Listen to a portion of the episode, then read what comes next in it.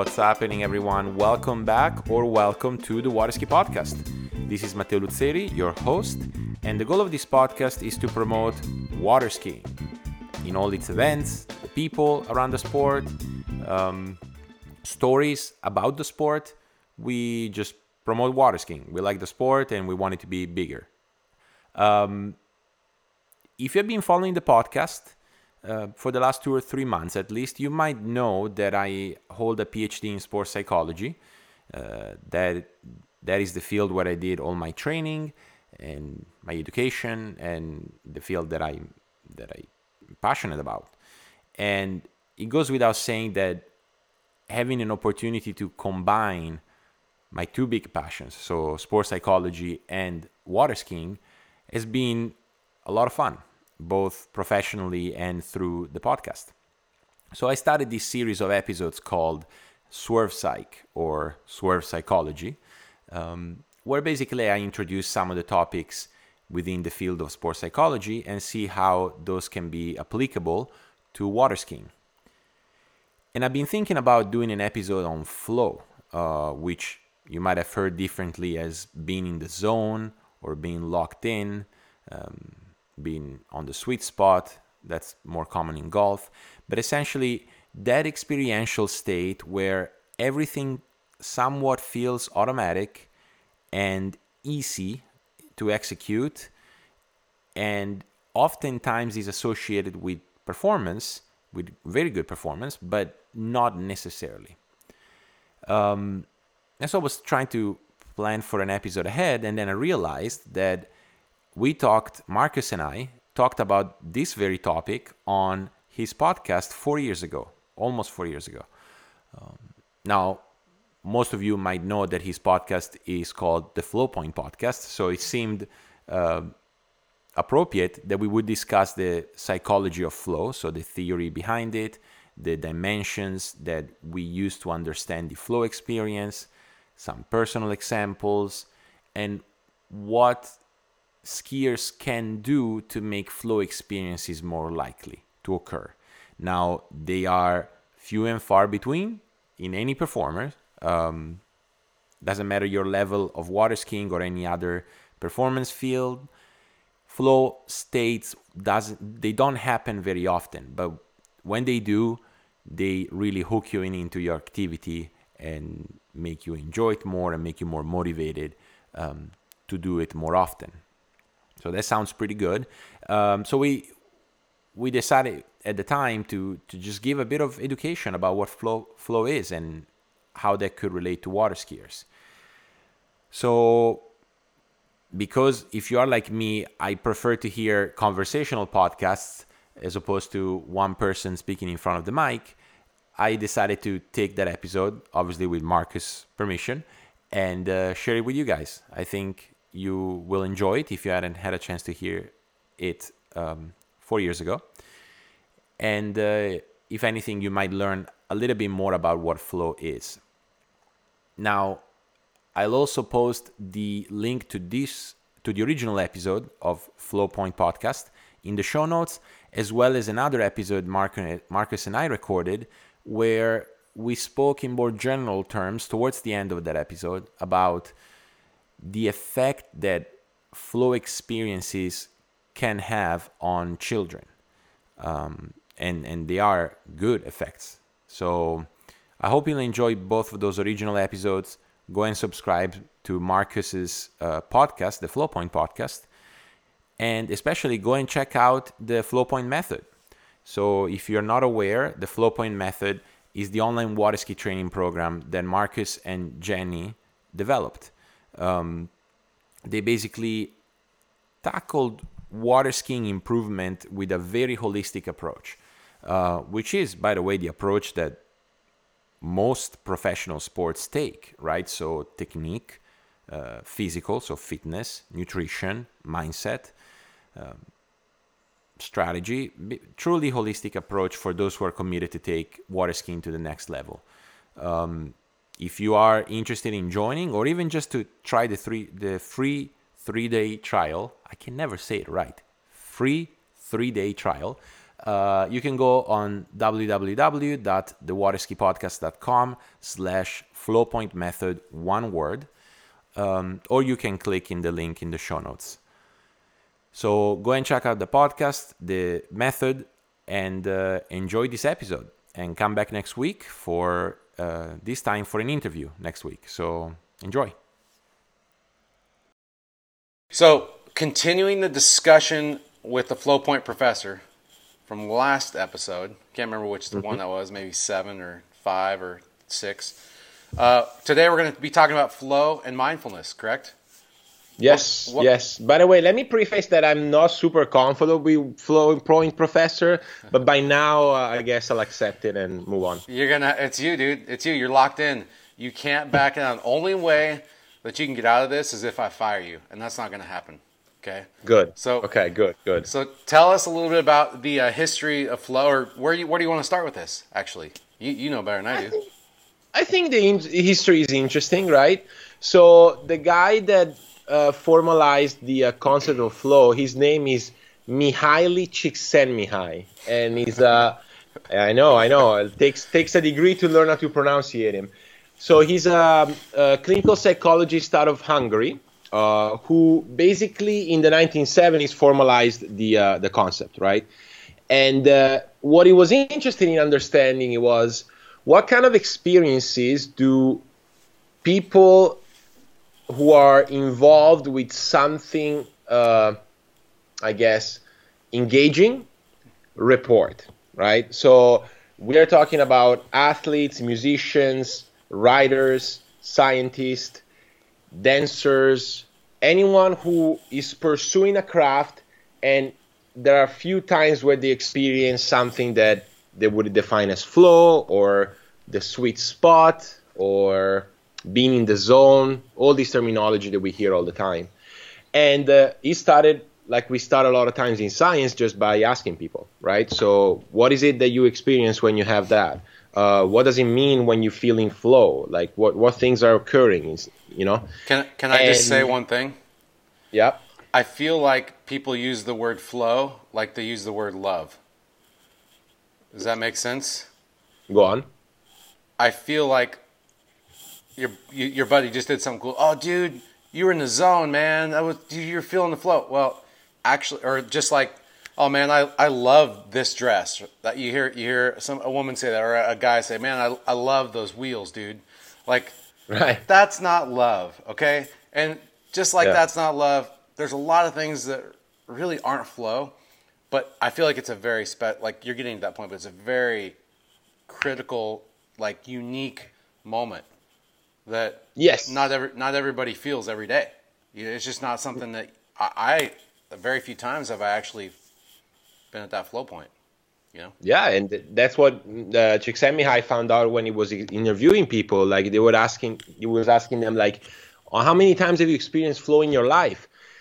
And especially in the athletic domain, maybe a dozen times in a career, right? On average, so 10, 12 times where they experience true flow moments. So it's a rare thing, you know. Uh, but obviously, we see it as di- different degrees. So it's not either this is a flow experience or it isn't. Uh, there are different degrees of flow, right? Sure. Um, so what are the characteristics of flow? What is it that flow is made of? And one of the things that we know, and that's probably the one I'll spend the most time on, is the balance between challenge and skill, right? And even to be more specific, the perceived challenge and the perceived skill. So what that means is if you're doing if you're presented with a challenge that is pretty high but you know you can achieve, okay? And you have a certain amount of skill, when the two tend to be high, that's when you're very likely to experience flow. Okay? So let's say let's do a, a ski example. Am I allowed? Ski example? For sure, dude. Okay. That's what we're here for. Okay, so let's say someone who's uh, on average can ski three buoys at 32 off. Okay. Yep. Um, if we have a practice set, because flow can happen, practice tournament, you know, Yeah. doesn't it's it's very it's somewhat detached from performance. Non-discriminatory. No, exactly. Uh, so let's say that we ask to this skier, uh, um, hey, let your, your goal today is to do one at 32 off the dock. Okay, so that's possible. It's not super simple, not super hard, but still challenging, right? Sure. Provided the skier thinks he or she has the ability to do it. So uh, skill pretty high, challenge pretty high, then this skier is is ex- is likely to experience flow If they're well matched. if they're well matched, Yep. right? Yep. The You can The answer your mom's call if you need to. oh no no this is uh this is actually Dave Meckler, you know who he is, but uh, we'll, we'll throw the phone away. Um. Okay, sorry about that. So yeah, no, if they're both high, that's when you're likely to experience flow. If the challenge is too high, so for this skier we say you uh, try to go out and round run two at 39. Obviously, that's impossible, Yep. right? Uh, they perceive that their skill is not up to the challenge. The challenge is massive, no flow Yep. Yep. uh, and the opposite as well. Like if we challenge this skier to go out and to do two buoys at 34 miles per hour, 15 off, it's not really that challenging, right? Yep. So you have to have that experience, that well balance of flow of um, challenge and skill for flow to happen, Sure. right? Now, the the tricky bit is it's your perceived challenge and your perceived skill. So it doesn't really no, sorry. That perception is based on reality. So if you know that 19 sets out of 20 you go out and you do 3 at 32, you know that your on average your skill is 3 at 32 off. But if you truly believe that your skill is 5 at 32 off, hmm. then your perceived skill is 5 at 32 off. Mm-hmm. That's a slightly different. Okay? So, yeah, it's the balance of perceived skill and perceived challenge. Um, So I have a question. go on. How do we culture and nurture and help athletes, whether it's water skiers or otherwise, develop the correct perception of their own skill set? Because it seems like sometimes athletes don't have the correct perception of what they're capable of, and therefore what their what their potential is, Yeah. Right. Yeah. whether it's Whether high or it's low. Well, Yeah. Yeah, yeah. Well, um, I think honest. This is a very general answer, but feedback, right? Um, feedback that you receive from the activity itself, which is good that water skiing, particularly slalom and jump, have uh, physical measures or, or integers measure of performance, right? Benchmarks. Yep. Right. So the feedback there is self-evident. For someone like a wakeboarder, say, it's a little harder because their ratings are subjective. Mm-hmm. So you know they have an idea, of course, but it's tougher for them to get a very prima facie performance Yeah. feedback, right? Yep. But that's when you know on top of that you add your coaches, you add video, any kind of feedback generally gives you an understanding of perceived skill. Sure. Now, perceived challenge is more about. I mean, it obviously depends on skill, depends on skill, but it also depends on confidence, right? Yep. Um, so that's you can have two skiers with average three at 32. One will go at their first tournament of the year thinking I'm running five at 32, and one will go and say I hope I ran 22 off, right? Yeah. So obviously confidence is part of the picture. Yeah. When and I, both of those can the outcomes can be totally different from what you expect. The guy who's got or the girl who's got the high expectation could end up skiing really well, and the one that's got the low expectation could end up skiing bad or vice versa. So very, very Yeah. it's it's very seems like user dependent based on the athlete Absolutely. and what they're yeah Absolutely. That I thoroughly believe that that balance is augmented a lot by a good coach, or in a team event by a good team dynamic, or good relationship with teammates, right? So that's why getting feedback from others really helps. Yeah. Um, So, what's that's- the next? to me that's the most important one Okay. um, and then the other ones are mainly good descriptors about what happens when you are in flow right? So when, when you are in flow what you generally tend to experience is that action and awareness becomes one become one thing hmm. right? Hmm. So there's generally when we do some kind of like motors activity or water skiing or any kind of sport, you go, okay, I plan to do this movement, and then you are aware when you do it in, at a subsequent time. Yeah. In flow, that happens automatically. As you're aware of what you're doing, you're doing. Yeah. And that tends to bring a very um, what we call what we define as autotelic experience and you mentioned it last time we talked about like the impression of you seeing yourself like out of body experience right like you are there doing this thing and you don't really have to imagine it or seeing it it's just like someone is controlling me and i'm just doing this very easily Yeah.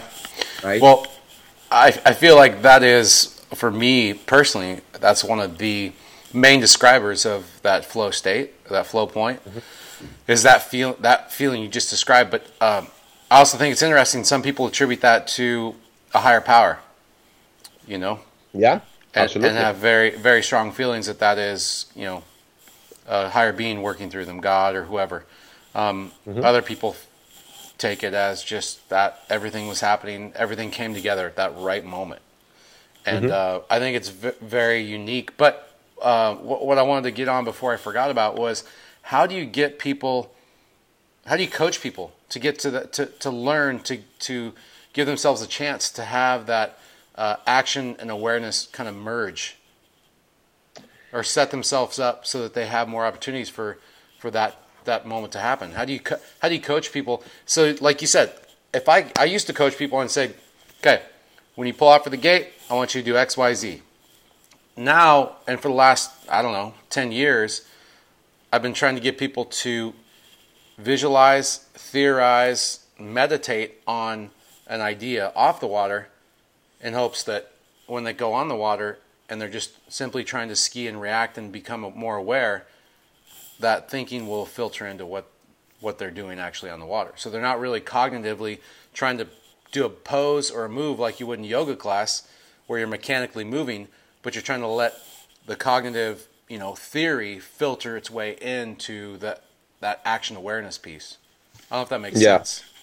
Makes really good sense uh, and that's exactly what i what i wanted to mention. We don't know much about the action awareness dimension of flow uh, partic- even less something that could cause it but i think it's a good it's a good way to approach it where you try to do the thinking beforehand right? Said, we said last time that could help avoiding reinvestment on the water uh, but uh, but yeah i think I think the, awareness part would improve, right? So let's say that you go with that. You're trying to have your skier improve something about the gate or the edge change or something about skiing, right? And so you explain a lot off water. Show video, visualize, make the skier understand the, the physics of it uh, and whatnot. And then the skier just goes out and skis, right? And then awareness may be increased by you just giving feedback about what you saw and having some kind of like a dialogue with the skier as far as far as I felt this, okay, to me you looked like that, and it ends there. yeah There's not, there's no, uh, now you should be doing this. There's no right? okay. Now go ahead and do. There's just this the coach helping the skier relate what the skier felt to what actually was happening, so that they can develop an understanding of what the feeling means. Yeah. and leave it at that. yep. Then off the water, probably say, okay, you see, try to change this, or you should be trying to feel that or whatnot. But I think maybe cre- increasing awareness, which think about it, like it's so hard in skiing, it's such a quick sport, right? If we were on the golf course, well, then we can we can play around and try to change things, but um, in my opinion, is something like slalom, where yes, you have pauses in between passes, but on average, your heart rate is twice what you normally is. So you're not thinking straight to begin with. Yeah. Probably it's just better to learn how to be aware of what you're doing, which is tremendously hard. Yep. And then the thinking on the dock. On the dock, yeah. On a long chair, yeah. What, what do you personally do before you ski? Like yesterday, before the the uh, pro am, what, what do you do to try to to trick yourself into getting ready for performance? Um, I like to. I generally like to uh, not set myself aside too early. I think I got to discover that for me that doesn't work. Mm-hmm. So I'm not the kind of skier that isolates himself half an hour before. Mm-hmm. Um, but uh, you know, like maybe like four or five skiers before me, I start to open my ski bag, look at my gear, put my board shorts on. Oh crap! My skis uh, broke. No. Uh, that, that's that's that's hap- that's happened to me before. Show, oh, show, showing up for it was actually practice ride, but you know you get home, the the plane the airline broke your ski, but you didn't know until you open your bag and you you're supposed to be skiing next. You're like, great, yeah. luggage luggage cart ran over my ski. Appreciate that one. Yeah, yeah, I've had that before. Not not not fun, not fun at all. But yeah, so I just you know try to imagine how I would like to ski my passes, you know, um, and by that I mean seeing it and feeling it as well. Um, so I spend like five minutes skiing, probably mentally like ten or twelve passes. Mm-hmm. Uh, I generally like to do thirty-eight. You know, that's a good that's a good line length. It's a good line length. It's short, but it's doable. You can still feel in your movements, and then, you know, put yeah. my gloves on, go ski. Yeah you joke around on the dock, or do you just keep it serious and straight faced? Do you hide behind the beard, or do you come out to, to talk with a few people? Uh, depends who's on the dock.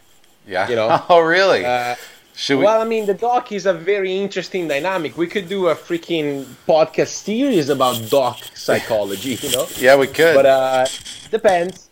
Uh, generally, the the dock starter is a safe bet. You know, they're not super involved, so can have a chat with them too. But can, uh, no. Can can you can you uh, can you tell me what's what's how important are goals with this whole mindfulness and flow approach? Having a clear set of goals. Very important. Very important. Um, one of the things we know is that um, task goals are in, are a good way to induce flow, and those goals better be clear, hmm. better be well defined, right? Mm-hmm. So, uh, and on top of this, we know that like some kind of technical, non-performance related goal is better for flow. Is also better for performance per se, but I'm talking about something like technical, right? So if you want to induce flow in, in a slalom skier, uh, rather than going out with a performance goal of some sort of buoy count, go out with a task goal or um, technical goal of uh, timing of your edge change of the second wake, yep. or um, not leaving your hips behind. Something you know very process oriented, very task oriented that you can also get some clear feedback on, right? Sure. And that's where your coach and your videos come back. Yep. So definitely clear goals are a huge part of uh, of flow. Um, and uh, and related to that is the concentration on the task right? Mm-hmm. so when you're experiencing flow that task goal which you determined before is very easy to get concentrated on right? Yep. Um, and that concentration that's how the nine dimensions are all connected. That concentration makes Whoa, time wait nine dimensions? Yeah, we've already covered five or six. Okay, uh, that's a lot. That's a lot. We live in one, yeah, yeah. so there's nine to flow. That's the problem right there. yeah, it's. Uh, I told you last time. Uh, it's uh, one of the big mysteries of uh, of uh, performance psychology, but we're understanding more and more about it. So concentration. So is there any is there any merit? Do you think to the technique I've seen throughout the years of trying to distract, set up distractions um, deliberate distractions during training to try to uh, train the skier, the athlete, to be better at focusing on or concentrating on the task at hand. Hmm. Give me some examples. Oh, just uh, you know, making the water a little rolly, going out spinning the boat beforehand, or having a dog barking at you while you're, tr- but just before you get in the water from the dock. Um, Right. Just I don't know anything that's going to distract the skier in training. Is that is? Do you think there's merit to that, or do you think it's it just limits the the productivity of the training itself? See, I have, I, I think there are merits to that. Uh, as you probably know, a lot of professional football teams train with like blasting sound systems all the time. Uh, I think it really depends on what the skier, what the skier's concentration is most likely to be affected by. I can tell you, uh, at least in my own personal case, but I think a lot of skiers will tell you that the first source of distraction is their own mind more than the crowd, the dock next to two ball, or the skiers Yeah. on the dock right before them, right? Yep. Uh, it's your mind, your thoughts, your emotions, uh, things that you can't really. I mean, you can certainly train, and but they're hard to train. What's Yeah. what's the biggest single biggest distraction, or what's a big distraction that you've had to deal with in a tournament setting? Do you remember any? Uh, like outside of my thoughts and Yeah, some something that just was happening in the environment around you during a tournament set that threw you off. Uh, first time I skied junior masters, the pavilion. Oh, really? The, I could not, I could not keep my eyes out of the pavilion. I cannot explain it to you. did like, you did you have a did you have a crush on on a girl or what? Was she sitting in the stands? no, no. I was just, I was just too enchanted of the fact that I flew to the United States to ski in the biggest event ever. And I saw it on TV in the past, and uh, I could just like I remember being on the beach side of Robin Lake. That's where slalom started a few times. Yeah. Uh, and I was just staring at the pavilion. I could not, for the life of me, think about what I had to do. Yeah. Um, that, that's I don't know why that's coming to mind, but that's certainly one. Yeah. Well, the Masters is coming up here in less than two weeks. How how did that tournament ride go for you? If uh, very badly the first time, very badly. I I ended up swimming to the pavilion that I kept thinking about. well, that's that, that's fitting right there. That's very fitting. I mean, Right. you were you were fixated on it, so you finished there. Um, Second time went a little better, but that time not really. yeah. So, so what's your best what's your best finish at Masters? Junior Masters or Masters? What's what's your best? I did second. I did no third. I did third my last year. Yep. I did third my last year. What did you Yeah. run? What did you run performance to get third? Man, I, I was first in the prelims with three and a half at 38, and then in the final, all I needed was like five at 35. Conditions weren't the best, Yeah. but I mean, certainly something doable. Exploded three ball at 35, and I Oh, got third. Dude, Yeah, yeah, yeah. the offside the offside monster gets you in the big tournaments. It Absolutely. get, gets me too. So what else do we have? Uh, what what's the next? As far as now, we're working through the nine dimensions of flow. What low Um, loss? I think Sorry, go ahead. Yeah, I think so. We did like challenge and skill balance. If that's if there's one that I would like your listeners to remember is that one. Mm-hmm. You know, like make sure that you pose challenges to yourself that you perceive your skills are up to. Yeah. And that's when you're most likely to experience flow. That counts for Nate. Nate, if you're listening, go out and, and put a good challenge to yourself. It's not going to apply to anybody else. And it, ha- it applies to the person who just learned yesterday how to ride one ski. You know it's it's beyond skill level. It just has to apply to the individual.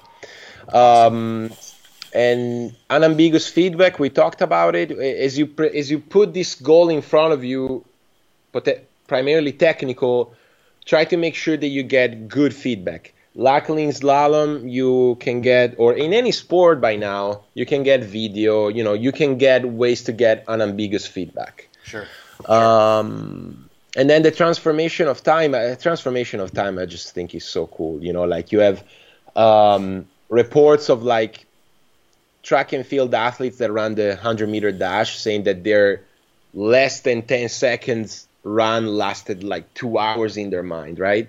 And then by the opposite token you have like marathon runners that say that that flew by which to me is mind boggling how how can that fly by right? Um, It's the power of the so mind. that- yeah, it's just like the perception of time when you're in flow changes a little bit, you know. yeah. Um, and I think cool. in skiing that could be that could be related as well. Um, So I speaking of that, is Yeah. there? do you think there's any merit to the the idea or the theory that that transma- transformation of time in the slalom course or hitting the jump ramp or doing a trick run allows athletes somehow to slow things down to where they can execute how they know or how they how they have trained to execute. Does that make sense? yeah, I think I think I think that's something to. I don't know that that would cause flow, but I think the parallel is there. Like, think of I mean, water skiing, slalom jump, very quick sport, mm-hmm. right? So then makes you think that like if you were to experience flow, that would slow down, right? As opposed to be even faster than what you're experiencing. Yeah. So I think that tending for that awareness and slowing down, whether it's technical or, um, you know, yeah, I think I think that's something worth pursuing. Uh, you'll hear a lot of slalom skiers saying that the pass felt slow, right? Now you can explain, you can you can imagine that from a technical standpoint, right? So they have better angles, and they're traveling more water, so physically it feels slow, but also the perception of it is slower than how slow it is. Exactly. Right. Yep. Um, Interesting. What's the autotelic experience? What's that? that's what we were talking about before, right? So that experience that you're not really you. You're out of So body. your experience, yeah, out of body, right, right, Interesting. yeah. So, Um, oh, go ahead. I think I think one of the the cool like science is a reflection of human beings, right? And I think one of the cool things when you hear interviews of people that just experience flow is that it's hard for them to explain it, mm-hmm. as it is for science to hard to explain flow. Mm-hmm. Um, you probably remember when Jamie Beauchesne ran 2F43 at, at Malibu, at French Malibu. Mm-hmm. You look at the interview that he gave afterwards, it's a classic example of flow. Like, he tried to explain what happened, and yet there, nothing sensical came out. You know, he said, good driver, No, that's that's just water. that's just Jamie on a normal day. That's No, that's not, no, no, no, no, no. that's, uh, that's a great example of flow. Like he could not explain explain it. You know, he said, Yeah. "Great driving, great ski, water felt good." Like th- there wasn't, and he was probed. Like he was probed to Yeah. explain what he felt, and I can guarantee you, he to this day he will not be able to, just because it was such a one time. Because that's the other thing. Like if you were experiencing flow once a week, eventually you would get the grasp of it and be able to explain it to some degree. But it happens sometimes so unexpectedly mm. that it's hard to make sense of it. I can give you an example of when I experienced flow one time that I had, you know, I, I can explain to you. Yeah. So it was 2007. I won the under 21 Europeans, and I partied for a few days. I mean, understandable, right? And then uh, Wait, wait, wait. Morning, Wait, you're under 21 and you're partying. That that's that's not cool, bro. well, I'm I'm from Europe, man. Okay, uh, rules right. are a bit different. they are. So I'm partying, uh, and then, you know, Thursday morning, my coach calls me and says, "Hey, you're signed up for a record tournament tomorrow. Do you want to come and get a practice set?" Uh, yeah, fair enough. So I go, and man, like 32, 35, 38, 39, 2 F 41, 2 F 41 home. Like something that I think I ran 39 maybe once in my life before that. And unexplainable. Like to this day, probably some of the best passes I've ever run in my entire life. Yeah. And my coach was eager, like, what, what are you feeling? Like, you know, because it was one of those sets, like he was driving, not watching, you know. Yeah. And I'm like, I don't know, it just feels very easy today, you know. Oh man. So Don't you wish know, you like- could go back and just watch the, the have that feeling again and try to figure out okay, what sparked that or what caused that or what led me down that road? Yeah, yeah, but you know what? I think connecting back to what we talked about last time, more than what brought me to ski to a 41 easy was how cool was I that for the next three months after that, all I wanted to do when I woke up in the morning was go to the lake and ski. Yeah. Yeah. So That's what I think is cooler, you know? the concept of flow as it relates to motivating humans to to pursue excellence, pursue developing a craft, whatever it is. That that's that's maybe the biggest takeaway of all is flow may be this the, the single most impactful thing to drive passion and desire. I'd say. Yeah. No, no, that and that's what I think. That's what I think. The sports psychology research is finally realizing in the last five to ten years. Because before we were looking at peak performance, which by definition is great performance, and flow, and we thought there was a one-one correlation, which would mean they are the same thing, but they're not. Right. Hmm. So you can have peak performances in which you don't experience flow, and you can have flow experiences which are not even performance related. Hmm. You could go, Marcus, and have a free ride set in two hours and flow comes out, right? So it's not really Yeah, no. for sure. No, I know. For sure. I know. I agree So- completely. I think But um, what we do see, what we do see is that flow experiences always bring a sense of truly intrinsic motivation. So that makes you want to do the activity more and more. You know. Yeah. Which to circle back around, I know I know we don't have much more time, but to circle back around to our our last discussion about youth and kids in sports and trying to find the motivating factors that keep and get kids excited about sports. I think it's less about hey, I'll buy you a new pair of shoes or I'll I'll buy you whatever, and it's more about setting them up, giving them the right environments with the right friends, you know, the right community to put put them in the right environment so that they can have their own experiences approaching flow because then they're going to be more compelled to to get proactive and to get passionate about this this thing. If they No, have totally if, if they have the predisposition to to want to do that, you know.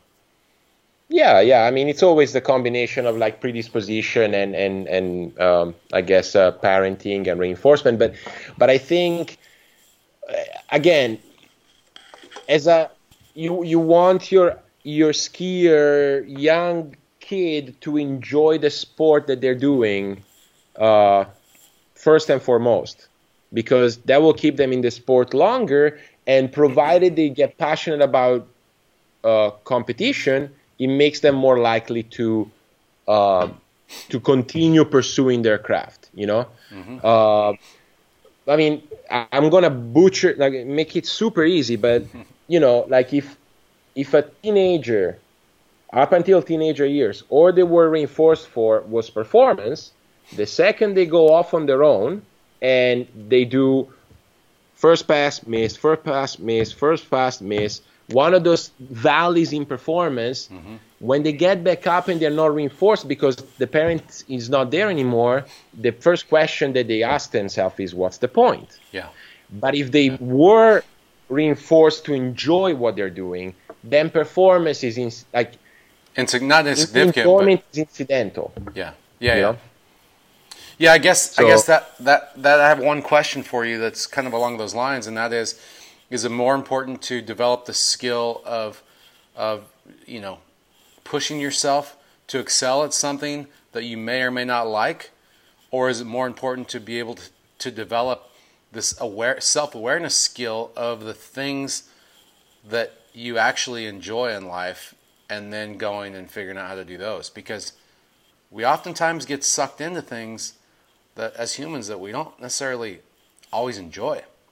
But it's just because that's the group of people that we know and we associate with or you know, it's what our parents brought us up to do or whatever. But how important is it to pay attention to that spark in your head that that does, you know, make you feel that much closer to flow? Yeah, I think I think to me, particularly in the youth age, is is so important. The, the second one, the ability to be aware of what you enjoy, which again, a seven-year-old kid would has no trouble with that. Yeah. They will tell you right away what they enjoy and what they don't enjoy, uh, and then as life goes on, other commitments come up, and that's you know it's not morally right or wrong. It's just how things uh, are in society uh, if you were to continue grow up doing only the things that you enjoy, you would not be a sociable human being and all the problems that come with that. But when it comes to something that is not that your life doesn't depend on, like a sport activity. Uh, particularly if you're a kid, it'd be nice if you were given the opportunities to explore what it is that you like and what it is that you don't like. Um, something that I think used to be more for our parents, you know, like uh, they were more exposed to other things, uh, even though the means were less. Mm. they didn't have parents telling them you do that right mm-hmm. uh, they were like hey there's a you know there's a football peel, field there's a baseball diamond there's a, a gym there's you know, do whatever the pool and figure out what you like it's fun you yeah. know yeah uh, my well, hope is that it comes back there as soon as possible. I, I think it will. I think a few more of those uh, Starbucks caffeine tablets, and you're gonna you're gonna have the, the keys to all of our all our problems, buddy.